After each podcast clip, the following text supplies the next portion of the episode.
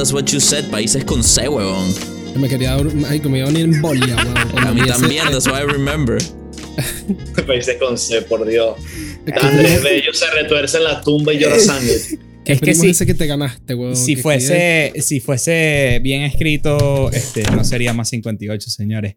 Bienvenidos, damas y caballeros, a Más 58, episodio número 67. Not me with the water gallon. Not you with a water gallon. Por segunda vez.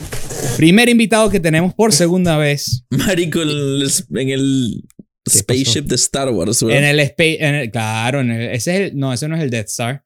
Eso puede ser un Starship.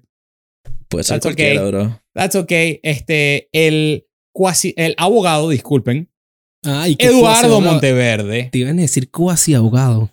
Sí, sí. No, no, no, pero eh, eh, entiendo el error. Es que Es que también está abogado. estudiando, entonces no sé, yo no sé.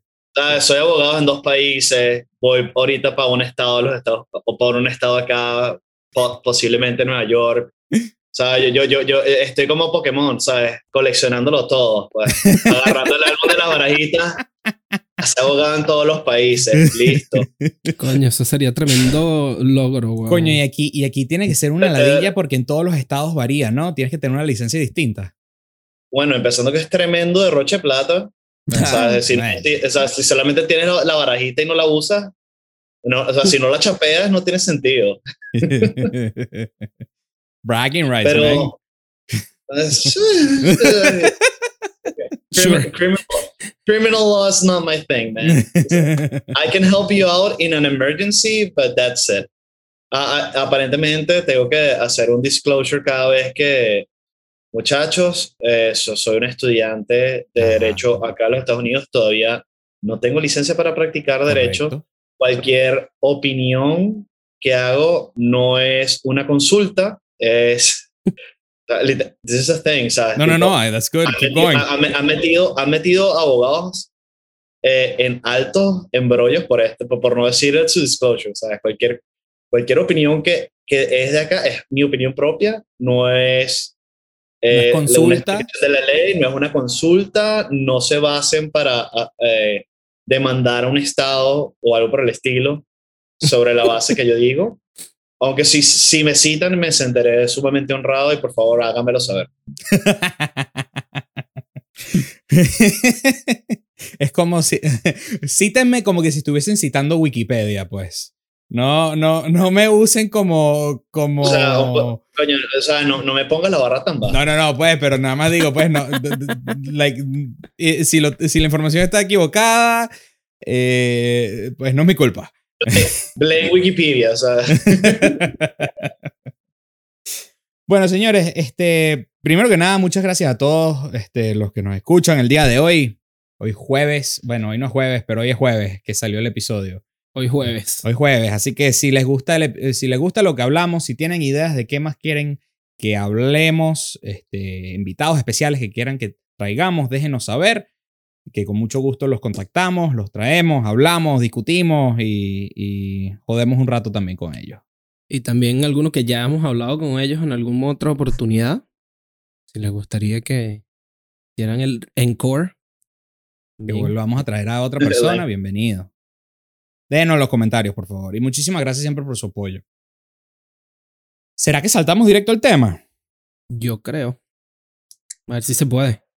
Vamos a ver si podemos saltar directo al tema. Bueno, yo creo que sí, porque últimamente he visto en las noticias, em, y me van a corregir si me equivoco, pero he visto estados, si no me equivoco, Nueva York, que em, están a, a las- a los first responders, a, los, a las personas que, que, que trabajan en hospitales, policías, bomberos, toda esta gente, los está, le están dando dos opciones para poder ir a trabajar. Uno, le están limitando cómo pueden ir a trabajar, pues, y esto tiene que ver con la vacuna. Uno, la vacuna del COVID, por si acaso. Por si acaso nos ven en el 2025 y el COVID se acabó o algo por el estilo. Bueno, referencia. Amén. Hopeful thinking. COVID-19, por si acaso no estamos en el 22 o una vaina así. Em, La variante Omega en el sí, 25. ya, ya, ya el Delta se quedó huevón. Este, Eh, La, la, la, la variante doble A, o sea, cuando se acaba el Excel, entonces pasa de Z doble A ahí. Sí. ahí. Ahí. Uno, este, al- a estas personas le están diciendo o te vacunas o te toca hacer un examen PCR y salir negativo cada cuatro días. El PCR. Cuatro días. Cuatro días, ya no es ni por semana, es cuatro días. Si mal no me acuerdo, then again, don't quote me because um, I know nothing of this. Pero sí Santo recuerdo que era, era, era, era una cantidad absurda y era más de una vez a la semana. No, y recuerda que eso también varía mucho de, de estado a estado, porque hay que recordar algo básico de los Estados Unidos, es que la protección en temas de salud no es una atribución directa al, al Estado federal, sino es de cada estado a estado. Entonces, también, si bien el CDC eh, tiene bastante autoridad y ayuda con, a dar unos lineamientos para que eh, el, el zaperoco se orde- organice un poquito más, eh, siempre eh, la potestad última la tienen los estados, entonces eso también va a variar mucho. Pongo, pongo otro, otro ejemplo. Este, hace unos meses atrás recuerdo que em, Sofía, la, la queridísima novia de Chiqui, este, nos, nos comentaba que, o nos mandó un, mandó un correo o algo por el estilo, un mensaje, una foto, un screenshot, de que su universidad estaba diciendo que para esta fecha todo el mundo tiene que estar eh, vacunado para poder entrar al, al campus. Ese es otro ejemplo. Eh, sin ir muy lejos, acá donde estoy haciendo mi Master of Laws eh, para, eh, el fall para el Fall Semester o Fall Quarter, mandatory vaccination y todo el mundo vacunado, y no solo todo el mundo vacunado, también todo el mundo presencial de una. Bueno, mi pregunta va a lo siguiente. Es, uno, ¿es moral el hecho de que estas entidades, ciudades, estados, y supongo que dentro de pocos países, este, estén empujando a, a- empujando, no, perdón, forzando a que sus ciudadanos o sus eh, las, las personas que reciben algún tipo de servicio de, de ese lado em, sean forzados a, a- a ser vacunados.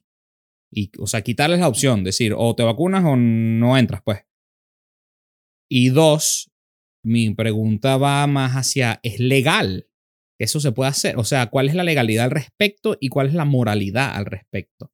Entonces yo sé que invitamos a, a Edu, que es el que quizás tenga un poquito más de conocimiento al respecto, pero quizás quería preguntarle primero a, a los no expertos que somos nosotros tres, eh, a ver qué opinamos a- y quizás de esa manera puedas hacer, ir haciendo comentarios, Edu. Suena bien por mí. Entonces, Estoy este, estoy haciendo un esfuerzo ya ahorita. Tengo tanto tiempo hablando en inglés que sí. ya toca. sounds, sounds good by me. Suena por mí, pues. Mientras, no, mientras, por favor, corríjame si, si, si les digo en algún momento, llámenme, llámenme para atrás. Eso es lo único.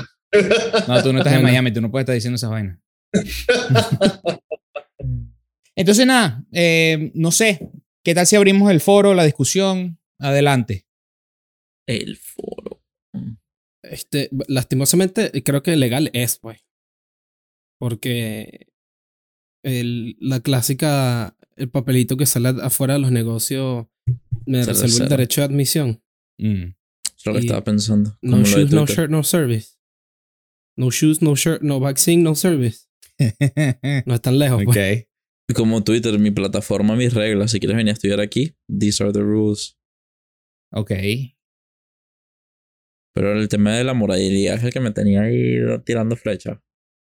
Porque siento que se puede construir un, ar- un argumento para ambos lados. Todo dependiendo de que si la vacuna de verdad es eficaz y si la enfermedad de verdad es letal. Edu, tus comentarios. A ver, aquí que. Mira, me- mira, me estaba- mira la, Me estaba preparando, tengo mis yellow pads. y Eso es decir, el abogado con su legal yellow pad. Sí, li- claro. el libretazo del opening statement aquí el, viene, el, el invitado más preparado. Eso es todo lo que voy a decir al respecto. I do my homework when I am asked to. Eh, no, no, quiero, no, le, no quiero dar mal a, a la audiencia, en especial después de que, que vengo eh, de Tanto segunda. tiempo sin aparecer. Eh, y ojo, eh, tu episodio fue uno de los más populares que hemos tenido en el canal. Bueno, eh, espero que no, eh, espero no defraudarlos. Bueno, básicamente lo que yo les puedo decir es que eh, el último caso que hemos, por lo menos en los Estados Unidos, que podemos hablar, porque esto varía mucho en, de país en país y de, y de caso en caso. Es, es complicado de saber porque cada, eh, eh, cómo se maneja el sistema de salud público de un país eh, es, es muy único. Es como el sistema de migración. Entonces, el último caso que se revisó fue hace más de 100 años. Acá, acá en los Estados Unidos es Jacobson versus Massachusetts. Eso lo pueden buscar en es el 197 US 11 de 1905. Básicamente, eh, Jacobson era un ciudadano de la mancomunidad de Massachusetts eh, explicando o desarrollando la idea de por qué eh, no debería ser obligatorio la vacunación por smallpox. Smallpox, si no me equivoco, es lechina. Lechina eh, en jerga castellana normal es eh, Ahí me ganaste. viruela. No, Creo que es viruela es otra cosa, creo. No, viruela no. No es rubiola. Sí, Entonces- creo que sí. Creo que sí, dinos, Nuestra doctor. lechina en, en Venezuela, eh, Puntitos y fiebre. punticos rojos Viruela. y fiebre. Es viruela. Viruela. Ok. Ok. Entonces, eh, es- Jacobson presenta un caso muy interesante en la comunidad de Es el- Massachusetts. El varicela zoster, muchachos. Ah, bueno. Varicela. Ah, ok. Eh, hay que tomar en cuenta 1905, sistema de salud muy distinto que tenía eh, los Estados Unidos hoy por hoy. Eh, el caso se presenta y Jacobson al final falla, más que todo por una línea argumentativa que tenía en el momento, o sea, eran unos argumentos un poquito vagos, en donde no es una violación a, mi integridad física y es como que mm, no, lo compramos tanto. Eh, te hablaba también de eh, una posible, em, ¿cómo decirlo? Eh, sí, eh, estaban ah, o básicamente, ¿por qué tenían que obligar al ser humano a estar en un sistema del cual no, te- no, no había una necesidad? entre Ya. comillas. Eh, hay que tomar en cuenta en 1905 vi- eh, la eh, smallpox era hace más de 100 años una enfermedad bastante seria. Si uno ve los, el Bien índice de mortalidad es inclusive mucho más peligroso y, y mucho más letal que el COVID. Eh, afectaba también particularmente a los niños. Eh, entonces, eh, en temas demográficos era, eh, para un estado se volvió muy complicado porque básicamente la, la mortalidad de la población joven, que era básicamente los que iban a tomar el trabajo en el futuro y, y estaba en gran riesgo. Y los argumentos en general no, o sea, eh, uno lee el caso, eh, no eran tan fuertes. Quiero, Eh, quiero hacer un paréntesis, este, hablando de, esto, de la viruela, de la lechina. Em, yo vengo, yo me acuerdo cuando alguien, alguno de mis amigos le daba lechina, mi mamá decía, pégate, pégate para que te dé y que no te vuelva a dar más nunca. Y ahorita pensándolo, es como que ya va, espérate, hace 100 años esa vaina es como que córrele, córrele, güey, que no, que no te pegue porque si no te, te no puedo te- una vaina. que, Pues. que no te, que no te pegue, güey, porque si no, mira, y la Santa Muerte te Matarile. lleva. La santa No, eh, eh, bueno, y, y, y tenés que recordar que hay gente que nunca le ha dado viruela. eh, que le- Sí, bueno, viruela dijimos. Nunca. ¿A, ti nunca te ha dado, Tony? No, bro. Uh. Bueno, usualmente esas personas, bueno, a mi hermano menor tampoco, y, y aunque estén vac- vacunados, si te llega a dar, eh, mientras más viejo estás, es una reacción mucho más Sí, de adulto es peor. fuerte. Es mucho más fuerte la reacción de los anticuerpos en contra del virus. Ya. Pero bueno, yo, no- yo no soy, yo no soy eh, médico. eh, simplemente lo sé por, por, bueno, ¿sabes? Por eso, eso es lo que uno aprende en biología básica. Pues. Mira, dice que en, la vida. en promedio 3 de 10 personas que, lo, que le daba se morían. Wow. En promedio. Un buen Sí, 30, entonces- mucho mayor que el COVID, que es que se queda un por ciento o menos. Menos, menos un por ciento. Entonces, eh, eh, claro, o sea, es que es complicado en, esto, en todos estos casos que son pandemias masivas. Uno, porque no lo vivimos tan, tan seguido, Claro. aunque, los, aunque todas las- todos los especialistas en, los sectores, en esta área están diciendo, bueno, pero resulta, pasa y acontece que como vamos, en verdad es mucho más posible a tener más pandemias más seguidos de lo que hemos tenido anteriormente, por una cantidad de temas como densidad poblacional, temas como De el desarrollo, o, eh, ojo, nuestra higiene ha mejorado, pero eh, por ejemplo, que sigan habiendo mucho contacto de los eh, mercados mojados, los wet markets, que es donde dicen que uno, uno de los posibles eh, orígenes del COVID, eh, sin lugar a dudas, del SARS-1, sí fue un mercado mojado. Y es básicamente, Perdón, Eh, ¿qué es un mercado mojado? Mercados mojados son varios, es un tipo de mercado que hay mucho en el sureste asiático, que eh, los animales están vivos y están en- básicamente enjaulados Oh, ok. una celda y los ponen unos encima de los otros. Eh, y bueno, los fluidos, sangre, excrementos, orina eh, y demás, van pasando de uno a otro y es una manera muy fácil de transmitir virus. Entonces, ¿qué es lo que pasa? Que di- una de las teorías que se, se maneja mucho de cómo él se crea o cómo aparece un virus nuevo es que básicamente un virus que viene del reino animal se va pasando a, a otros, a otras clases de animales y esa capacidad de mutación y de adaptabilidad es lo que luego hace que le llegue a un ser humano y que se contagie y es lo que puede iniciar una, una posible pandemia. Eh, ya han habido varios estudios históricos en Esa no lo había donde escuchado, pero ok. los, eh, donde los mercados mojados son, tienen un alto factor de riesgo de, transmisabil- transmisibilidad de, de distintos virus. Em, pero eso es otro mundo, completamente otro mundo. El mundo de la epidemiología, epidemiología, que es bien fastidioso. ¿Ya lo estudiaste? o qué? Entonces, pasaste por ahí. Eh, Oye, es interesante todo el tema del- de la lucha entre los virus y las bacterias y cómo, cómo, cómo- luchar bacterias, enfermedades bacteriológicas con virus y viceversa. Entonces, y todo eso es un mundo que está en pleno apogeo ahorita que es interesante. Y lo más preocupante, como un pequeño paréntesis, es la resistencia antibiótica. Mm. Es lo que nos le, le da pesadilla a todos los médicos hoy día, porque se están creando unos, unos super bichos que con que los mata si el antibiótico no lo mata. ¿Me Y, entiendes? sí, y es mucho, y es mucho con el, el alimento, con lo que se.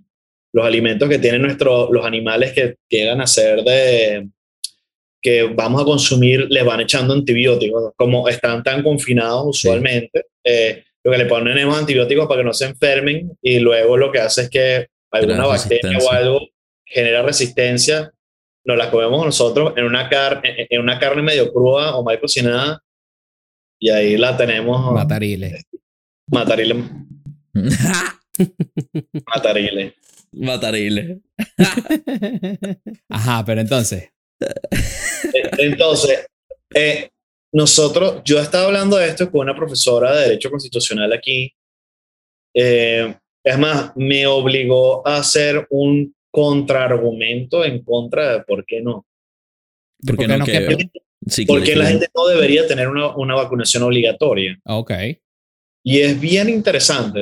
eh, yo me fui por, un, por una rama de la cual poca gente se ha metido y es básicamente porque es una parte relativamente nueva del derecho aquí que nada más aparece después de eh, 2012 cuando la Corte Suprema de Justicia eh, anula parte del Obamacare. Ok. A qué es lo que yo me refería era que ahí, a partir de 2012, en, en esta sentencia en Civilius, eh, dicen que tú no puedes obligar a una persona a hacer algo o a meterse en un mercado en donde el mercado no existe. Dícese, si no existe un mercado o una necesidad o algo que en este caso en Civilis o Obamacare era meter o obligar a la gente a meterse en sistemas de salud o, o, o más específicamente en seguros del Estado, que es lo que estaba implicando el Obamacare, eh, como esa necesidad o ese mercado no se ha creado, tú no puedes obligar al ciudadano americano a integrarse y a ser parte de eso que no existe. Ok. Estamos hablando del de el proceso anterior a cuando se haya este, creado en Ah, sí. exactamente, Obamacare. Ok, ok. Exactamente. Ok, vale. Ahora, ¿qué es lo que pasa? ¿Cuál es la realidad que nosotros tenemos? Ahorita ya existe un mercado hoy por hoy en donde hay una cantidad de vacunas y de métodos pues, que Hay Ya están disponibles. Donde ya están disponibles y el precedente de Jacobson versus Massachusetts está Sí, ahí. ¿qué, qué, fue la conclusión de eso? Que no, no entendí muy bien cuál fue la conclusión de ese caso. No, la, gran, la, la gran conclusión fue, o sea, la, la corte simplemente fue descartando cada uno de los argumentos y dijo, mira, eh, lo que tú nos estás Planteando. exponiendo eh, y planteando no tiene mucho sentido para la corte. No tiene suficiente fuerza para... y para... no tiene y no tiene suficiente exacto sustento legal ni argumentativo para que nosotros darte la razón. Entonces eh, es, el detalle muchachos que quiero que también saquen del derecho es que el derecho no es una fuerza dura o sea y, y creo que lo entiendan también. En- inclusive hasta en la tele que eso pasa o sea pasa en la vida real eh, es que tú pasa tienes a un TNT. experto pasa eh, por favor, ¿sabes? TNT no nos está promocionando el Pasa en eh, TNT. En este momento tú ves eh, que, por ejemplo, hay un experto, un perito que viene y te dice, no, te voy a argumentar por qué la trayectoria de la bala va de punto A a un punto C, porque, o sea, ni siquiera pasa por el punto B y, y hace la ruptura en el tejido como, te- como lo hizo. Ok. y lo ves en un caso que le toca argumentarlo completamente a lo contrario y eh, tiene un caso, por no decir igual, casi igual y, y- y el resultado es inversamente proporcional. Y tú dices, ¿qué clase de ciencia es esta? Ya. O sea, eh, la ciencia busca es la verdad y la, y, la conclusión eh, y, y- qué es cierto. Y la ciencia tiene, puede tener una tendencia a cambiar cuando hay suficientes pruebas que digan lo contrario. Ya. El gran detalle de- del derecho es que el derecho no responde a la ciencia bajo esos criterios porque el sistema legal como está planteado hoy por hoy, aquí y en todo el mundo, es que no responde a un criterio de verdad absoluta como lo que uno lo quisiera ver en la ciencia. Será muy útil, pero no, no está planteado así. Y eso uno lo ve mucho en las decisiones y uno dice, pero es que esto es cierto. Eh, Bueno, es que esto es lo único que tuvo el jurado o el juez para determinar lo que tenía. No puede ir mucho más allá. Además, el juez tiene, los jueces y los jurados tienen prohibido investigar por su cuenta para tratar de eh, tener mayor conocimiento de, de las pruebas o, de, o del caso que le están planteando, solamente lo que le presentan ahí. Entonces se Oh, vuelve complicado en ese sentido. Claro, y eso también significa que, el- que, que ese caso de que estabas comentando ahorita al principio no, no necesariamente es la respuesta definitiva, pues. Sí, Si alguien viene y presenta unos argumentos que sean un poco más fuertes y que capaz se, se sepa defender de una mejor manera, quizás él eh, se, se haga la decisión a su favor. Sí, ojo, y, y algo que ha crecido exponencialmente en estos últimos más de 100 años ha sido definitivamente la ciencia. Eh, las ramas de la medicina son mucho más precisas, hay mayor cantidad de eh, estudios, fuentes a qué acudir, por lo cual sería un caso muy interesante en el eh, que llegase a plantearse que es necesario, o sea, ni siquiera es llegar al punto o el argumento de la gente que es antivacuna, que a ella me, en mi criterio, me parece absurdo, o sea, me parece eso que es como, viejo, te fuiste, te fuiste de etapa. Yo creo que es un tema más de la idea que se está planteando hoy es eh, the herd immunity, eh, la, la, inmunidad eh, colectiva, es decir, que, que, haya una cantidad suficiente de personas inmunizadas que genere la imposibilidad de la transmisibilidad del virus. Y por favor, el estudiante de medicina que me corrija si, si estoy diciendo lo contrario o si, o si estoy equivocándome. Y imposibilidad es un término muy fuerte, pero sí es como quien dice que lo hace bastante difícil que se vuelva una pandemia. pues. Que se reduzca la posibilidad, eh, eh, en, la, en la mayor cantidad posible de que haya un, una, una, un breakout. una transmisibilidad muy amplia del virus. Que el virus un epicentro endémico. Ah, ah, bueno. no, no, pusimos técnicos aquí. pero no, tenías, todo tenías toda la razón, bro. O sea, estás describiéndolo como es, pues.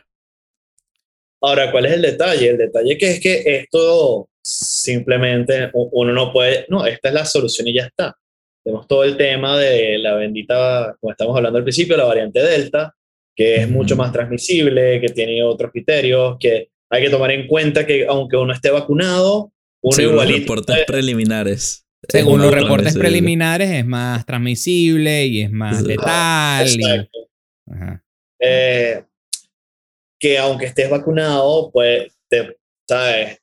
Igualito un 60% de que te pueda dar. Eh, que ya varias empresas como eh, Pfizer está diciendo que hay que tener una un reboost, o sea, una tercera vacuna. correcto. Eh, entonces te deja pensando en, en varios escenarios, uno como persona, como ser individual, y luego otro como, o sea, uno como ser humano no puede ser ser humano si no estás en sociedad y, ajá, ¿qué pasa con el resto de la sociedad? Ahora bien.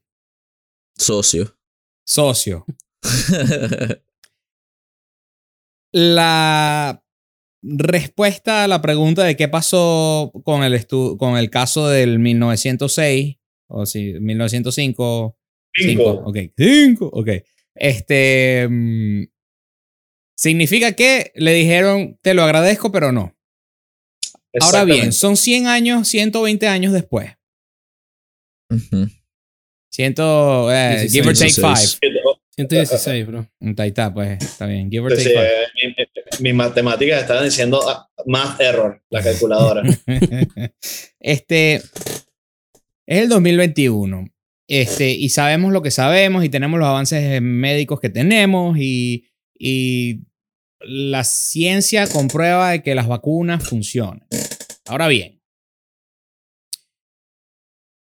¿cómo se vería un caso como este hoy en día en la, en la corte de la ley. O sea, si yo decido, ¿sabes qué? Voy a armar el argumento de que te estás metiendo con mis derechos humanos, que es una cosa que también está muy prendida ahorita mismo, de que, o puede ser, este, es mi cuerpo y yo hago lo que quiera, que puede ser, es otra cosa, otro tema que está muy prendido por otros lados. Obviamente estoy hablando de que sí que equal rights, este, em, rights for eh, para los homosexuales y los transexuales y todos los sexuales. Este, y después está eh, del otro lado que sí que la ley del aborto y este, pro-life, pro-choice.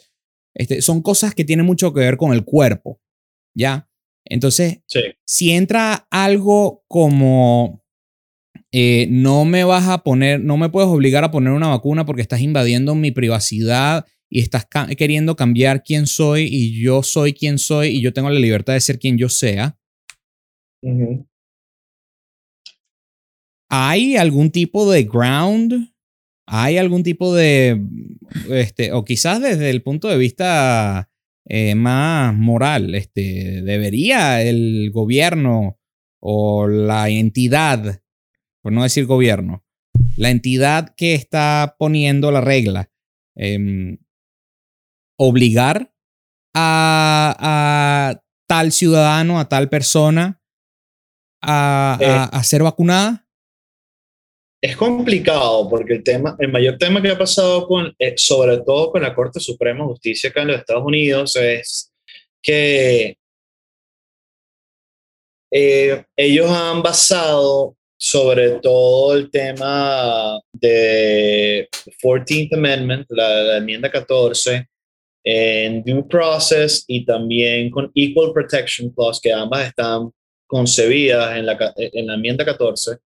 eh, sobre todo en el desarrollo de libertades sexuales o en libertades, eh, todo el tema como de la eh, despenalización del aborto y demás, vienen de una sola rama y empieza mucho eh, y, y tiene un, un, auge importante una decisión que se llama Roe versus- versus Wade. Y el detalle que yo veo con eso es que no solo eso, es que ahorita, hoy por hoy, en 27 de julio 2021, ahorita están viendo si la, la Corte Suprema de Justicia está viendo si va a hacer un overturn de esa decisión. Entonces queda eh, en cuestión. De la decisión de, de la decisión de vacunar a la gente, de, de obligar a la no, gente. no, no, no, no, v. no. Ah, Roe- Roe, Roe ok, v. Wade. ok, ok, ok. ¿Qué pasó Entonces con Robbie Wade? Disculpe mi ignorancia. Esa fue una de las decisiones, aquí me va a corregir Eduardo, si no me equivoco, fue una de las que les dio a las mujeres la potestad de escoger eh, si de- eh, el tema del aborto, si deseaba abortar o no, le daba el permiso. Edu, corrígeme, because I know there's something missing. Entonces, eh, Entró a la biblioteca. para, Está buscando en el El- index. eh, estoy, estoy buscando en, en mis apuntes, muchachos. Eh, me, me tocaba, me- me tocaba prepararme. Entonces, Ro- Roe v. Wade es importante. Uno, es, un, porque es, una, es una decisión del, del 73. Eh, empieza a hablar mucho sobre... eh, en la enmienda 14 habla mucho de la, del derecho a la privacidad y de la Ujú. libertad que se encuentra dentro de la garantía de la enmienda 14. Ujú. Eh, y habla mucho del tema de las libertades sexuales y hace un desarrollo de eh, Greenswald versus Connecticut que habla sobre el tema de la posibilidad de las mujeres a tener ni siquiera el derecho al aborto desde, el, desde un principio, es a tener educación sexual o tener la posibilidad de hacer parental, eh, ¿cómo, eh, ¿cómo se llama? Eh, planeación familiar Planificación, ya. planificación familiar. Eh, básicamente lo que hace es una, es una revisión muy abrupta sobre las leyes que hacen referencia al aborto y hace que eche para atrás muchas de esas grandes restricciones que estaban planteadas en ese momento. ¿Qué es lo que pasa? De ahí en adelante, eh, el desarrollo de la enmienda número 14 se empieza a aplicar para matrimonio homosexual, para eh, derechos eh, en temas de equidad, en temas de razas acá en los Estados Unidos. Eh, y, eh, por ejemplo, en temas maritales, o Burgerfields versus Hutch, que literalmente eh, es el que da el, el- básicamente el derecho de poder eh, aceptar que haya matrimonio entre parejas del mismo sexo, viene de, en gran parte, de Roe v. Wade. O sea, viene, o sea, el- el- si no me equivoco, creo que fue el juez, creo que fue Kennedy. Puedo estar equivocado, no, no recuerdo ahorita.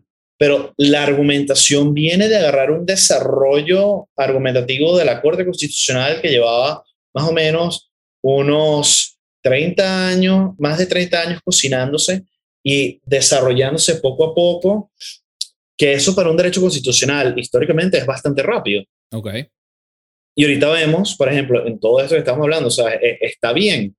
No sabemos porque uno no sabemos si la Corte Constitucional va a hacer un overturn de esa primera decisión y sin hablar que hasta el sol de hoy no han hablado todavía de Jacobson versus Massachusetts aquí en, en los Estados Unidos. Fue la de Entonces- 1905, ¿no? Correcto. La de 1905, exacto. Entonces, es, es un tema, su- primero, sumamente interesante porque lleva a muchos abogados constitucionales tener la posibilidad de argumentar un- a- o- de un lado a otro.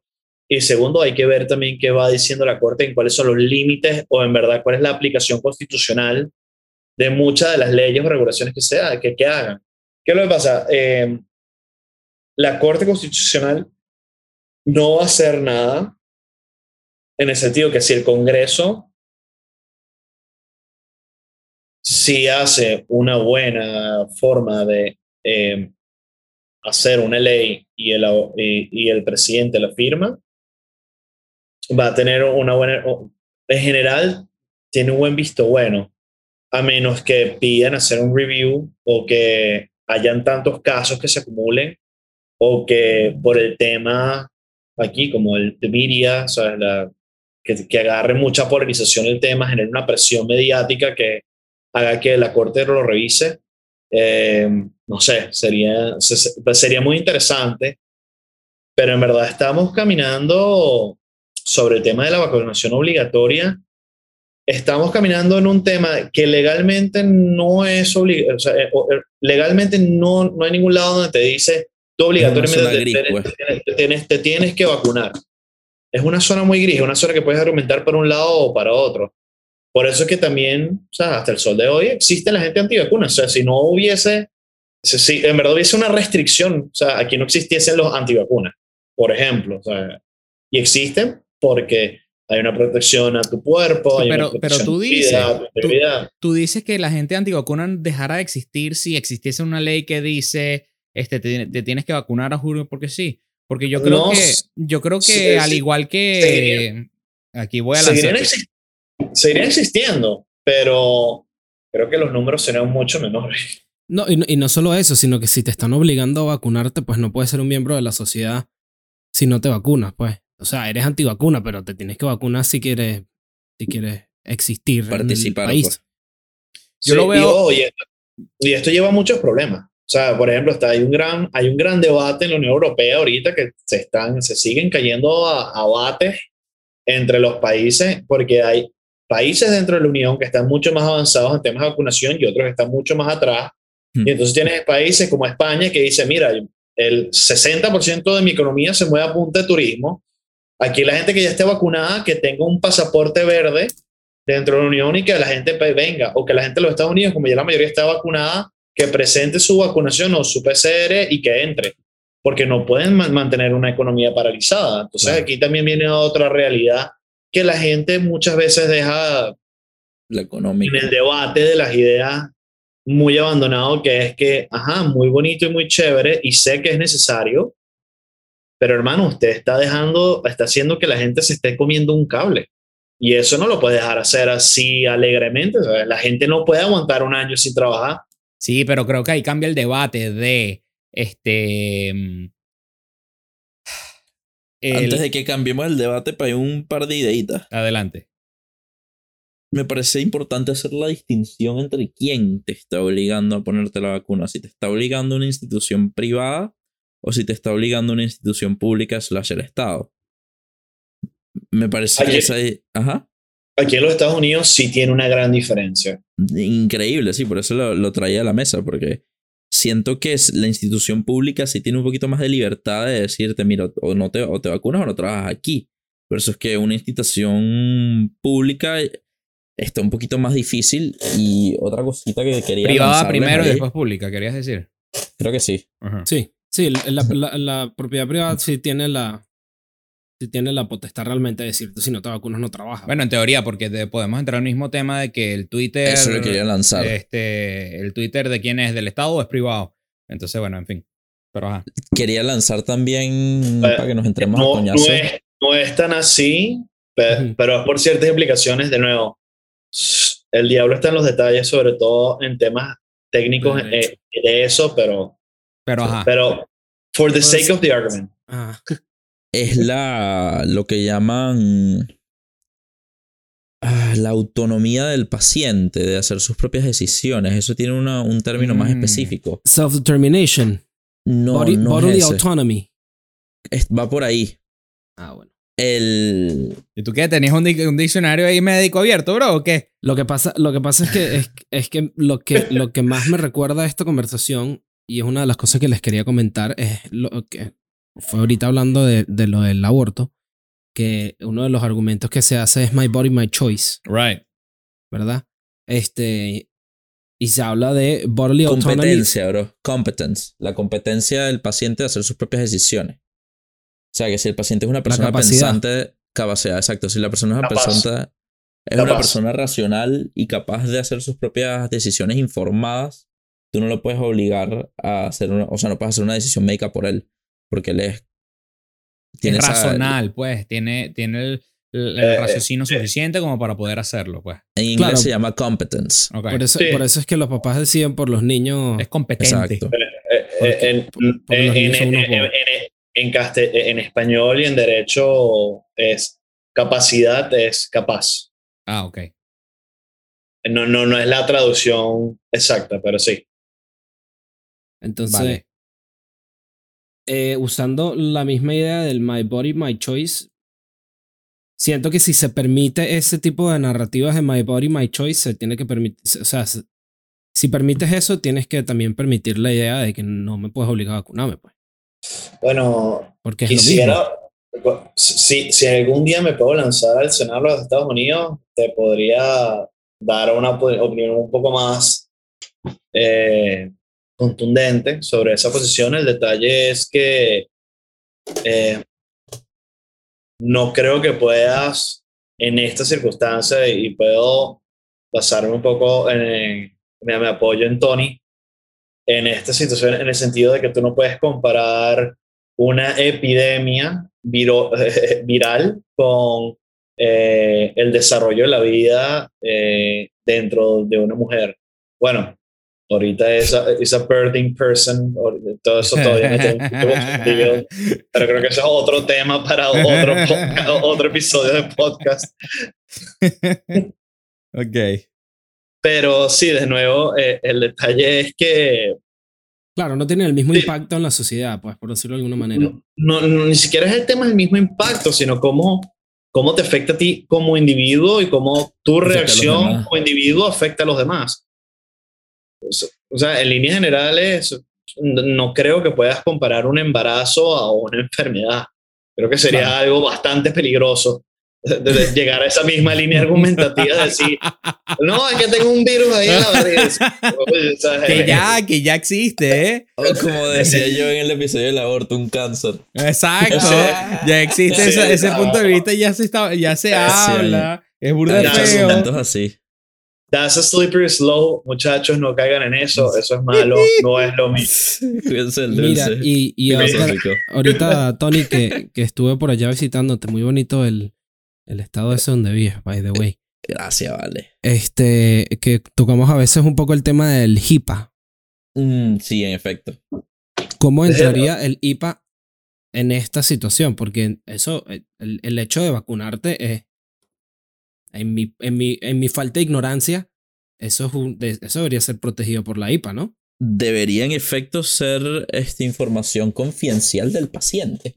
Y entonces, por eso una, yo siento que una compañía no... Pero a la vez los colegios te piden la vacuna de tus hijos, así que tal vez no es, no es información protegida. Ojo, ojo, hay que, algo muy importante de HIPAA. HIPAA es una ley federal, pero si bien plantea el qué es una información sensible para un paciente, lo que hace HIPAA no es dar derechos de la privacidad del paciente, lo que te está lo que genera es un mecanismo de transmisibilidad entre los diferentes operarios médicos para poder transferir la información del paciente de algún operario de la medicina de punto A a punto B de una manera más rápida y segura. Y confidencial. pero no te está, da- pero no te está dando ni, ni genera en sí eh, un derecho a la privacidad de la información en sí. O sea, no le genera un derecho a- a- al- a- al sujeto, que esta Ujú. persona en este caso es el paciente, de alguna protección de la información en sí. O sea, la Yo ley en sí lo contrario. No, la ley en sí no lo genera. Lo que pasa es que ha habido varias interpretaciones de cómo HIPAA, porque HIPAA está hecha creo que de- desde los 70, si mal- no, ahorita no recuerdo lo cuándo fue, firmaron, IPA lo firmaron en el 96 en el 96. por Bill Clinton. El punto, que- eh, eh, o sea, si tú buscas eh, la historia legislativa de, de, de HIPAA, no es tanto eh, la seguridad de la información en ese momento. Además, si te das cuenta, cronológicamente no, no había empezado el crash de las .com mm, y el Internet apenas estaba creciendo. Ahí lo que estaban buscando era una manera de transferir des- con ciertos estándares y parámetros la información de un operario de la medicina de punto A a operario de la medicina punto B y que esa información fuese de- transmitida de una manera eficaz y no solo eficaz, sino que también mantu- eh, se mantuviese de cierta manera ordenada. Tiene Ahora, sentido por el nombre del acto, pero se ha ido degenerando y hoy en día no es eso. Hoy en día Mira, encontré la No, respuesta a mi pregunta. A ver. Es que no es ni siquiera degenerando, es un desarrollo natural que ha tenido la ley, sobre todo por cómo el, el- el Internet ha y abarcado los todo. Electronic Medical Records también. Escuchen, escuchen la respuesta a mi pregunta. ¿Cuál era tu pregunta otra vez? Que Sí. en la, que, si la que sí, vacunación era protegida por HIPAA. Ajá. básicamente, el El- HIPAA violation no es que tu, eh, tu empleador no te puede preguntar si te vacunaste. O sea, si tu empleador te pregunta si te vacunaste, eso no, no afecta, no está cubierto dentro del HIPAA. Lo que está cubierto dentro del HIPAA es que si tu empleador le pregunta a tu doctor si tú te vacunaste y tú no autorizaste que el doctor dijera que te vacunaste o no. Mm. Oh. O sea, es... es Claro, porque es el- la relación entre el paciente y el doctor y la información del doctor que el doctor tiene, pues. Exacto. El doctor no le puede decir a la compañía que tú estás vacunado. Wow. Pero tú le puedes decir, al- pero la, la compañía te puede preguntar a ti y tú le, le dices, y obviamente ellos se reservan el derecho de decir, bueno, si no me quieres decir, no te contrato. pues". No sé. No sé, eso me suena fishy. Pero. Bueno, ba- bajo, bajo IPA, pues. bajo, bajo la interpretación Bajo que le estamos dando, sí, ok. Bajo el lente del IPA, el, el- la compañía te dice que, mira, estás vacunado y ahí tú dices sí o no. Y bueno, ya ellos toman su decisión de- basado en tu, en, tu, en tu respuesta. Pero la compañía no puede ir directamente a tu doctor sin tu autorización y preguntarle si tú estás vacunado o no. Si el doctor le dice algo, entonces el doctor Ah, bueno, jodió bueno. a IPA. Ok. Ok, muy bien. Ahora, señor H- HR, este, Human Resources, Ajá, sí. eh, ¿qué estás diciendo tú de, de que no sabes si eso es así, bro?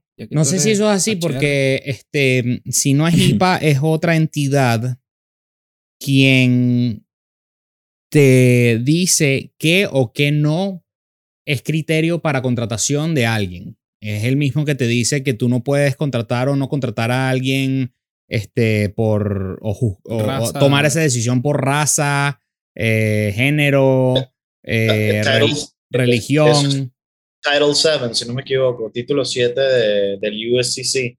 Sí, pero ahorita hay una entidad que vela por ese, por ese Title 7, por así decirlo, que ahorita mismo la verdad es que no me acuerdo. Este, mm, por eso me quedé así como que, eh, Medical Records está como ahí pero, pero, pero no es por IPA, es verdad. Si no es por, y si eh, ahorita estamos hablando nada más de IPA. Sí, el Ah. título 7 prohíbe em, eh, employment discrimination based on race, color, religion, sex and national origin. Ahí está. Bueno, lo, lo que yo he estado, lo que yo he estado leyendo un poco ahorita sobre, sobre todo el COVID es, no es tanto la gente, ahorita eh, es que estoy, estoy tratando, porque eh, esa entidad que me está diciendo la he leído antes, que es del um, eh, American with Disabilities Act o, dis- eh, o Abilities, eh, sí, que, que habla sobre eh, no discriminar a la gente, a las personas por alguna... eh, The Equal disability. Employment Opportunity Commission. Esa. Son los que enforce the Esa Title es. 7. Esa es la Esa es. Ahorita, ¿qué es lo que está pasando hoy por hoy? Que creo, yo creo que es un tema interesantísimo en el sentido de, ¿cómo decirlo? En el sentido de que es algo bastante nuevo, que es que puede, qué pasa con la gente que está sufriendo de long COVID. No sé si, sea, si están familiarizados con eso. Long de largo. Long COVID, sí, es gente que tiene los síntomas de COVID por una cantidad pronunciada, o sea, más alargada de tiempo del normal que tiene la enfermedad. Ese no lo conozco. El cuerpo Bueno, no limpia el virus lo suficientemente rápido en las dos semanas, por decirte. Exacto, entonces la Sí, tienes por un rato más largo. O se la tienes como por un mes, dos eh, o dos meses, hay gente que ha tenido. Entonces, eh, eh, es algo que es bastante nuevo, que ha salido en, en estudios de ciencia, que creo que hasta ahora la única, la, el único país que está revisando eso es el Reino Unido, de considerar eso si, si eso en verdad, por ejemplo, es una eh, disability temporal. Aquí ni siquiera se empezó a hablar de eso. Por. Imagínate. Claro, pero tiene sentido. Tiene sentido porque... No, tiene, tiene todo el sentido del mundo, Ujú. tiene todo el sentido del mundo. Ahora, volviendo creo que al gran punto, tratando de aterrizar un poco, ¿es moral mandar a vacunar a la gente?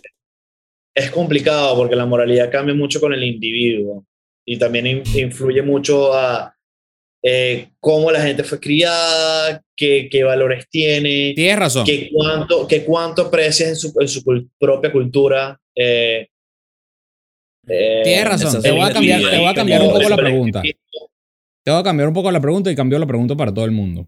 Ah, Hacia, nada más para él. ¿Hacia qué lado se dirigen, se sienten que están ustedes más? ¿Hacia el lado de sí, obliga a todo el mundo a vacunarse porque nadie sabe lo que está... A ver, estoy exagerando, pero nadie sabe lo que está haciendo este, y nos están poniendo en peligro su- las, las estupideces de, ah, freedom, nos está poniendo en peligro a toda la sociedad. O del otro lado, no, no me toques mi cuerpo, eh, eh, cada persona es un individuo y cada individuo es libre de hacer lo que se le dé la gana y este, si me obligas a hacer algo significa me estás quitando una libertad y eso siento que es ilegal porque me estás quitando algo. Yo mm, comienzo diciendo, I lean towards sacrificar un, una libertad para el bien de la sociedad. Ojo, que el bien tiene que ser lo más cercano al objetivo que podemos encontrar. Este, mm, yo estaría de acuerdo. Yo estoy de acuerdo con las universidades, por ejemplo, las entidades privadas estén diciendo, este, mm, ¿tú quieres venir a estudiar aquí? Bueno, ok. Tienes que tener la vacuna de la gripe, tienes que tener la vacuna de yo no sé qué, y tienes que tener la vacuna del, del COVID. Porque eh, todas la- las universidades tienen listas de, univers- de- de vacunas que te tienes que poner para estudiantes nacionales e internacionales. Eh, una, ahora, una que el Estado te diga a nadie se le va a servir, em, al menos que esté vacunado o tenga, cargue con él un, test negativo vigente a cuatro días, em, está complicado. Pero las entidades privadas, yo creo que a través de las entidades privadas va a ser que se logre la vacunación orgánica em, que, Bueno. que el país está buscando, pues. Pero ese soy yo. Yo soy más hacia este lado, hacia vacuna a todo el mundo, porque he escuchado todo tipo de argumentos y algunos de los argumentos, hasta, hasta argumentos sobre no, porque este, Dios existe y por ende Dios me va, a cu- me va a cuidar y me quedo así como que eh, eres un idiota. O sea, en serio, ha sido así como que eres un idiota. A ese tú le a ese me tú le das la encanta que- bendición y no continúas pele- hablando. Ay, bless your heart. Y me voy. Ujú. me, me encanta que eso venga del teólogo del grupo. Bueno, exacto. Which should say something. Pero en a fin, comentar que Dios nos dio la libertad del libre albedrío y entonces había que respetarlo.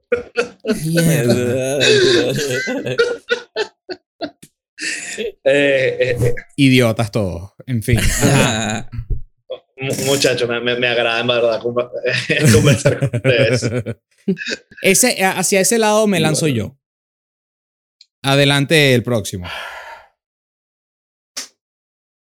Estoy formulando, bro. Estoy formulando porque Yo sé, tú siempre, tú has tenido siempre este debate de que este, libertad versus no libertades. Yeah. Difícil. Pero es lo que está pasando, pues. O sea, it's what's happening. So, ¿te incomoda?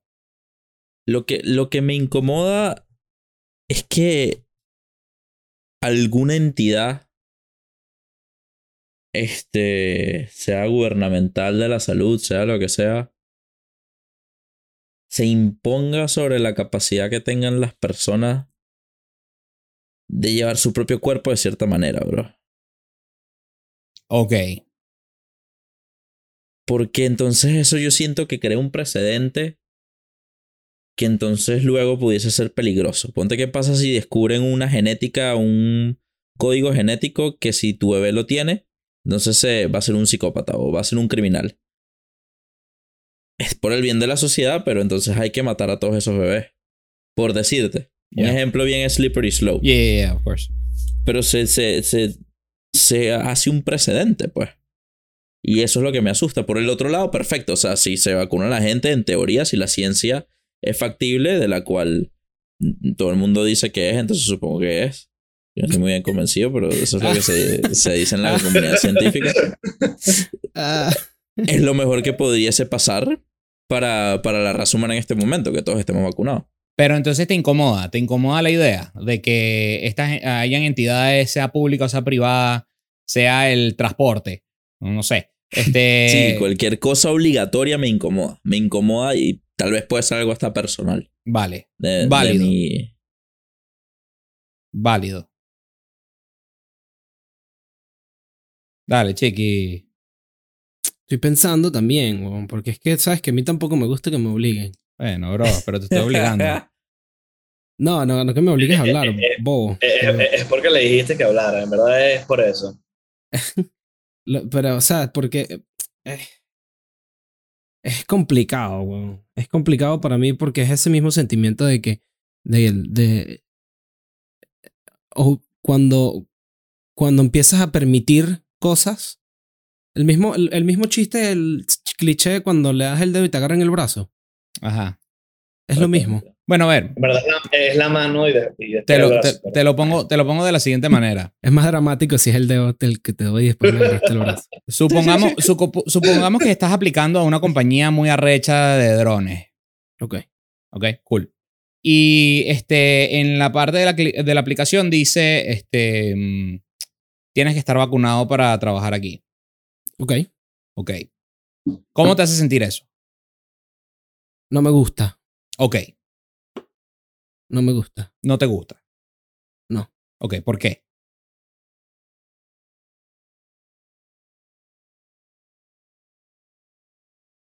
No sé si es porque no confío 100% en las cosas que, que veo y por mi mente atrofiada por las conspiraciones.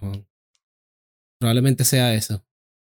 Que no me... O, o quizás también sea falta de información de mi parte con respecto a las vacunas, podría ser. Este, pero sí, no me gusta, no me gusta que... Y, y- fíjate que quizás es- es- sea particularmente con esta vacuna, pues. O quizás fue porque en la anterior me la pusieron mis papás y yo no tuve ningún tipo de decisión al respecto. Pero, pero no sé, no me gusta, bro. Ok, Me gusta que me obliguen. es válido.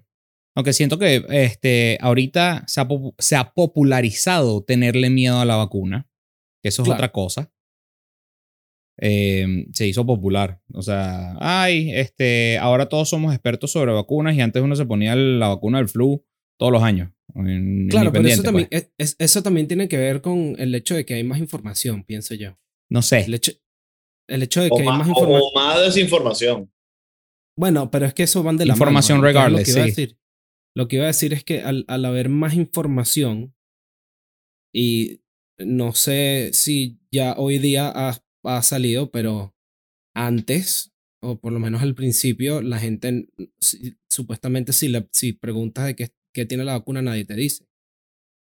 Entonces, al, al tú esconder esa información, generas desconfianza. Y por eso siento que al haber tanta información en general, al tú esconder una información que en teoría es lo que me vas a inyectar y que en teoría sirve y que en teoría está bien, al tú esconderlo, me estás dando razones para pensar de que hay algo mal. Y siento que de ahí viene la, toda la idea de que eh, hay que tenerle miedo a la vacuna, etc. Ok. Em, ¿Tú tomas Coca-Cola? Sí. Em, en la botella no tienen todas las, todos los ingredientes. Correcto. Ok. Eh, eh, para mí es más o menos ese argumento. No lo sé porque no, a mí no me obligan a tomar Coca-Cola. ¡Oh! Es verdad. Es verdad. Para entrar a la Tienes universidad razón. no te tienes que tomar un. Tienes razón, tienes razón. Es verdad. Buen punto. Buen punto. Edu, ¿qué, ¿qué opinas tú al respecto? Which, which side do you lean? Wow, En tu, en tu- en- en tu opinión, que no es legal. En tu bro, opinión no legal, que es totalmente personal y que no incumbre a ningún tipo de entidad universitaria. Igual. En, mi- en mi opinión, como no abogado de los Estados Unidos. Correcto. Ajá. Como ciudadano del mundo. Mi opinión de bobo. Mi opinión de bobo. Como alguien queriendo, bueno, hacer las cosas bien. Ajá. ¿Y qué? Eso es lo más noble, bro. Eh, yo me inclino mucho más eh, en la posición que tiene Tony Chiqui, pero mi criterio, ojo, yo, yo estando vacunado, o sea, ya yo tengo, mira. Todos estamos mira, vacunados. patch up, No, yo no. patch up, o sea, ya yo estoy patch up. ¿Verdad que tú no te has podido vacunar porque tú tuviste COVID? Ajá. Em, bueno, y en teoría yo tuve COVID también, entonces, o sea, double patch up. Ok. También Eh, lo tuve. Doble bobo. Mierda. Yo, cre- yo creo que viene un tema, el COVID, lo que fue el COVID para la humanidad en el 2019, 2020 y lo que viene, lleva del 2021 es que ha puesto en jaque muchos de los sistemas que dábamos por sentados. Problema que hemos tenido es que con toda esta cantidad de incertidumbre en nuestros sistemas, es que hemos acudido a una tendencia natural humana a ir a la persona que nos genera más, entre comillas, seguridad o certeza, que históricamente lo hemos visto como papá Estado. Y eso lleva a muchos problemas. Y no es por el COVID en sí, porque yo creo que el COVID en sí puede tener... eh, El tema, si bien el COVID fue el que logró descubrir todas estas debilidades, el COVID no es no es la causa, es como ya la consecuencia, es como la gota que derramó el vaso a muchos de los sistemas que existen hoy por hoy.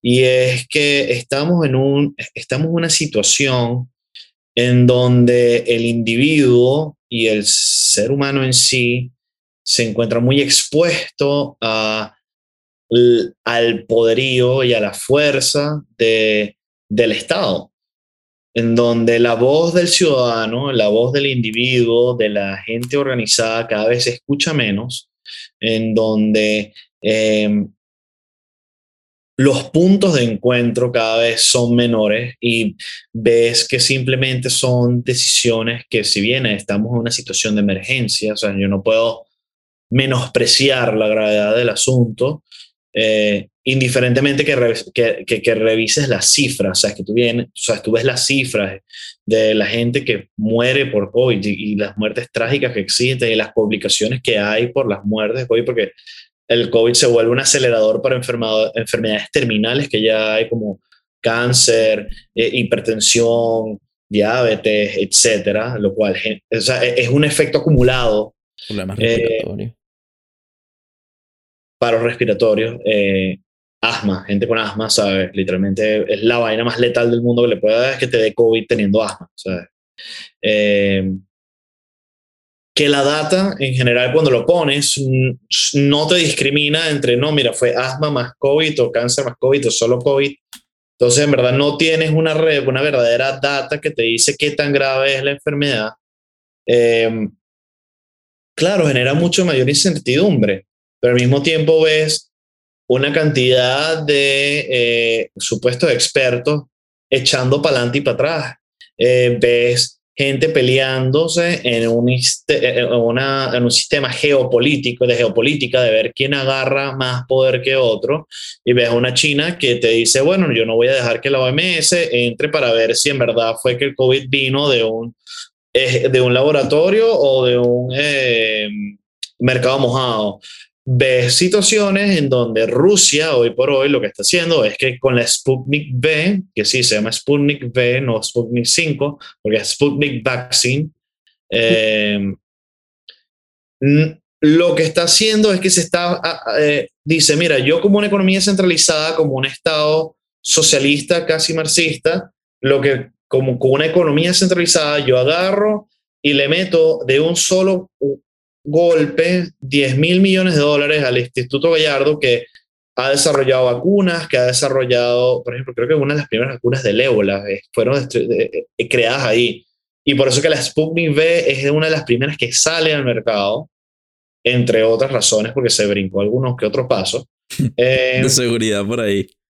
pero si te das cuenta en los números, ¿sabes? En- en el grado de efectividad, es una, es una vacuna que en donde los estudios independientes posteriores le da un récord de que dice 90, 90-91% de efectividad.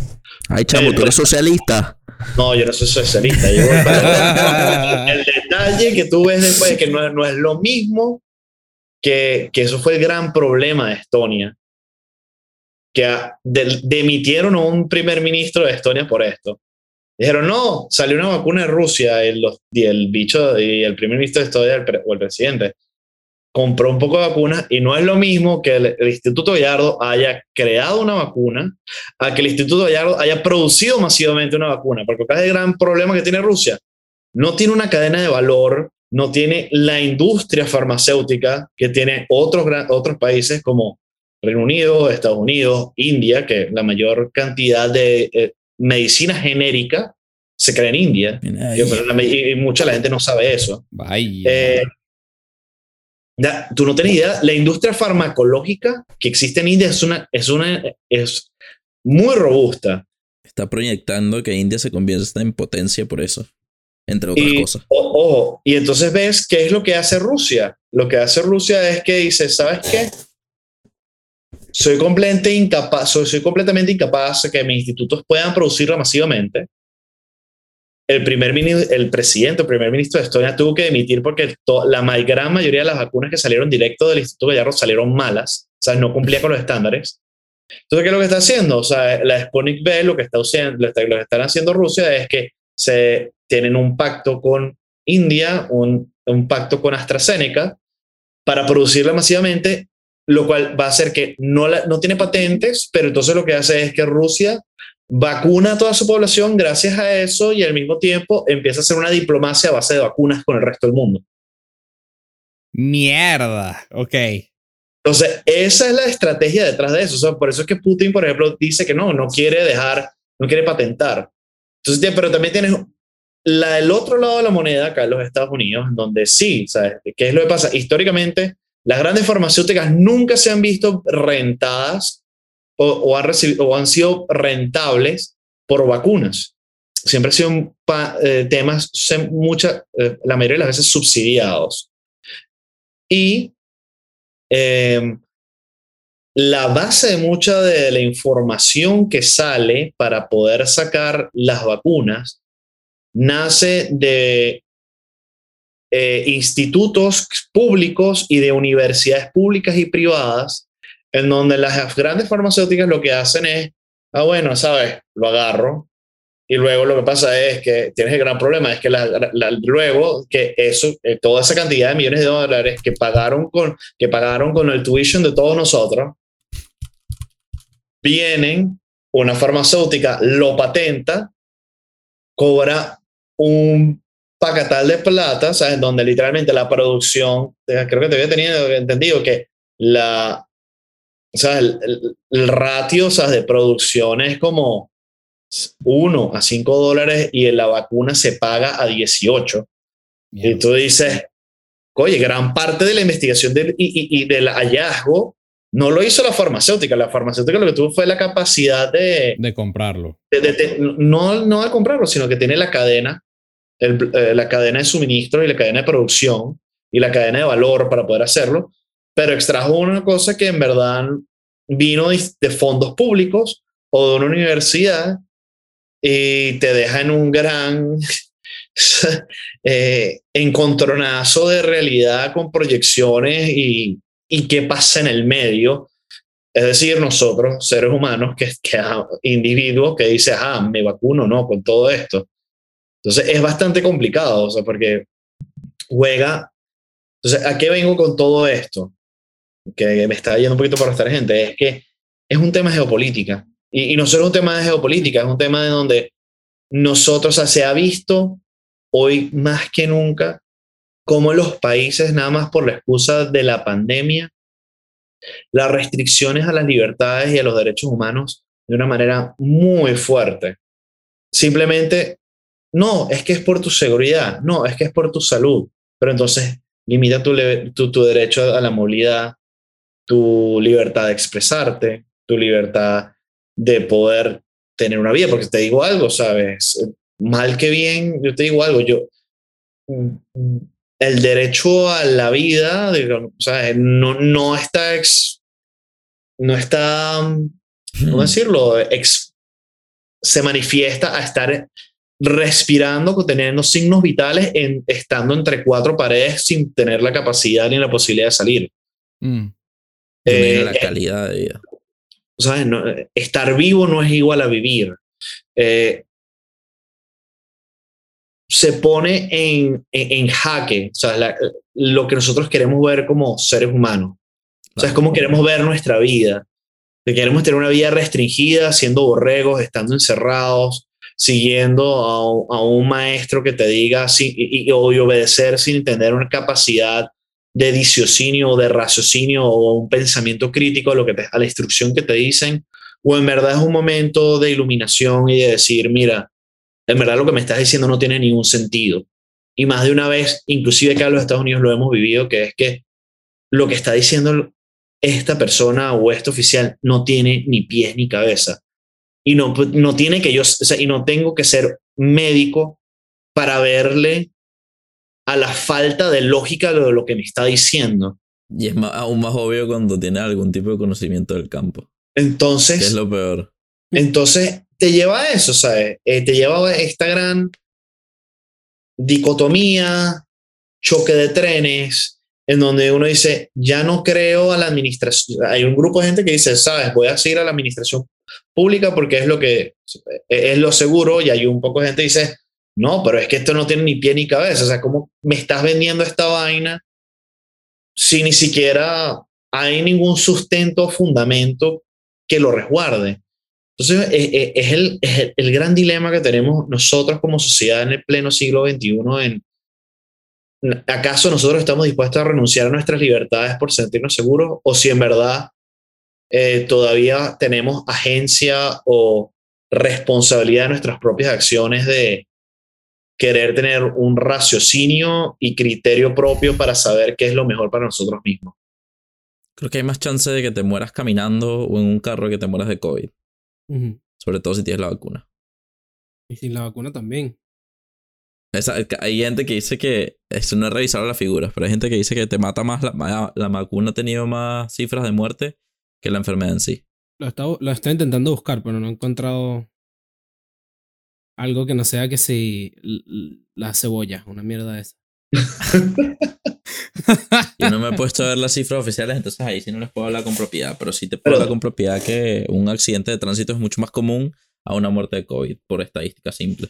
Bueno, Mira. ¿sabes lo, pero sabes lo que deciden siempre, y, y estaba tratando de evitar esta, eh, esta cita, pero siempre viene muy bien a, a este tipo de criterios eh, en donde es muy fácil llegar a un totalitarismo, que es que Joseph Stalin decía, una muerte eh, es una tragedia, un millón de muertes es solo una estadística.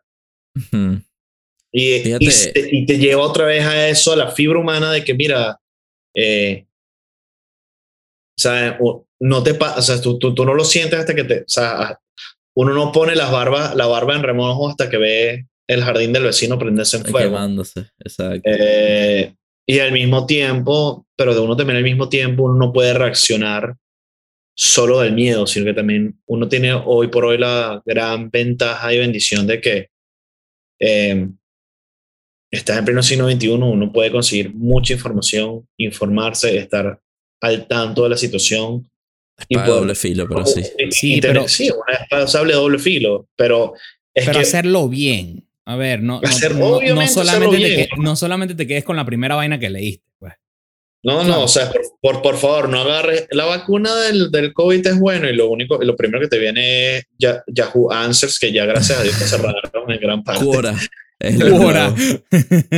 Mira, Mira eh, una estadística que quería compartirles en plena pandemia, se lo compartí al podcast. A ver. Uno pensaría que en plena pandemia la cantidad de muertes total en los Estados Unidos hubiese subido, este, incrementado, aumentado. Pero en plena pandemia lo contrario sucedió lo contrario, porque la gente no estaba saliendo de las casas. Una de las mayores causas de muerte son accidentes de tránsito. Había menos accidentes de tránsito, entonces hubo menos mortalidad en plena pandemia que cuando no había plan pandemia. O sea, que, pandemia. que, o sea, que viva la pandemia. Plato de plata. se me escapó, se me escapó. ¿Qué ibas a decir, Chiqui? Eh, eh, me metí porque siempre mi compañero en, que nunca quiera aparecer en el podcast, Rafa, ojalá algún día venga, bro. Eh, eh, Rafa, nosotros somos buena gente. En su, en su, en su Instagram siempre, siempre pone historias interesantes. Y esta, que sale la cara de Fauci, dice, To defeat the Delta variant, expert recommend doing all the things that didn't work the first time. Yo lo leí. Eso viene de, de, Babylon B. Es buenísimo. una, abejita, una, abejita, la ves ahí amarillita. Eh, mira, eh, en comedia satírica de Estados Unidos, The Onion y The Babylon B, excelente. ¿sabes? Me río cada rato. Oh, pero, oh, y tienes todo el tema de Fauci ahorita que tienes al senador Ron Paul haciéndole hearings eh, en pleno con, Senado y, el, y los dos gritándose, no, que tú me eres un mentiroso, no, que tú eres un mentiroso, que te voy a meter preso, no, que tú no me vas a meter preso. Entonces, bueno, pues, y que esta telenovela que hay aquí en pleno Senado de los Estados Unidos, pues. es que en verdad, es que en verdad estamos viendo, ¿sabes? Una especie de tragicomedia de, de las instituciones públicas. Oh, lo bueno que los tiempos de crisis y de sufrimiento, yo creo fielmente, eh, que es la posibilidad de una sociedad de poder resurgir y de poder tener instituciones mucho más fuertes. Creo que los Estados Unidos, pese a toda la cantidad de locuras que han pasado en la última década, eh, sigue teniendo instituciones muy fuertes y que hay, muchos eh, oficiales y eh, agentes que están interesados en el bienestar de, de, los americanos y cada quien que vive aquí. Entonces, eh, yo quiero dejar esa... Ese mensaje. Gota de, de positivismo, o sea, de, ser optimista, pero no solo de ser, no, no, no ser, ser optimista ciego, sino que también hay que ser optimista y tener raciocinio y, y pelear por lo que es de uno, porque no, no, no sirve de nada eh, decir que uno tiene una oposición y después no defenderla o dejar que otra persona lo haga. La mejor persona que puede abogar por ti eh, eh, eres tú mismo. Y esa es mi mejor recomendación que le puedo dar sobre este tema. Eh, todavía falta mucha tela que cortar. Son demas, hay demasiadas aristas. Todavía hay mucha data que recolectar y que procesar. Y bueno, en algún día tendremos respuesta a muchas de las preguntas que hemos tenido el día de hoy. Es así. Edu, muchas gracias por estar con nosotros una vez más en el podcast. De verdad que siempre es un placer tenerte aquí. Este, y las conversaciones que tenemos siempre son eh, altamente, eh, pienso yo, dinámicas y, e interesantes. ¿Y cómo, perdón? Estimulantes. Estimulantes, uy. Esto me ah, gusta. bueno. Eh, se puso sexy la cosa. Se puso, sexy. Make the juice, uh, the brain juice flow. Yes. yes, yes, good, good. Yes, yes. Show vagin. Vegan. Señores, antes de que nos metamos en algún problema, nos despedimos. Bye Chao, bye. muchachos. Gracias por todo. Es más problemas, gracias a ti, Edu.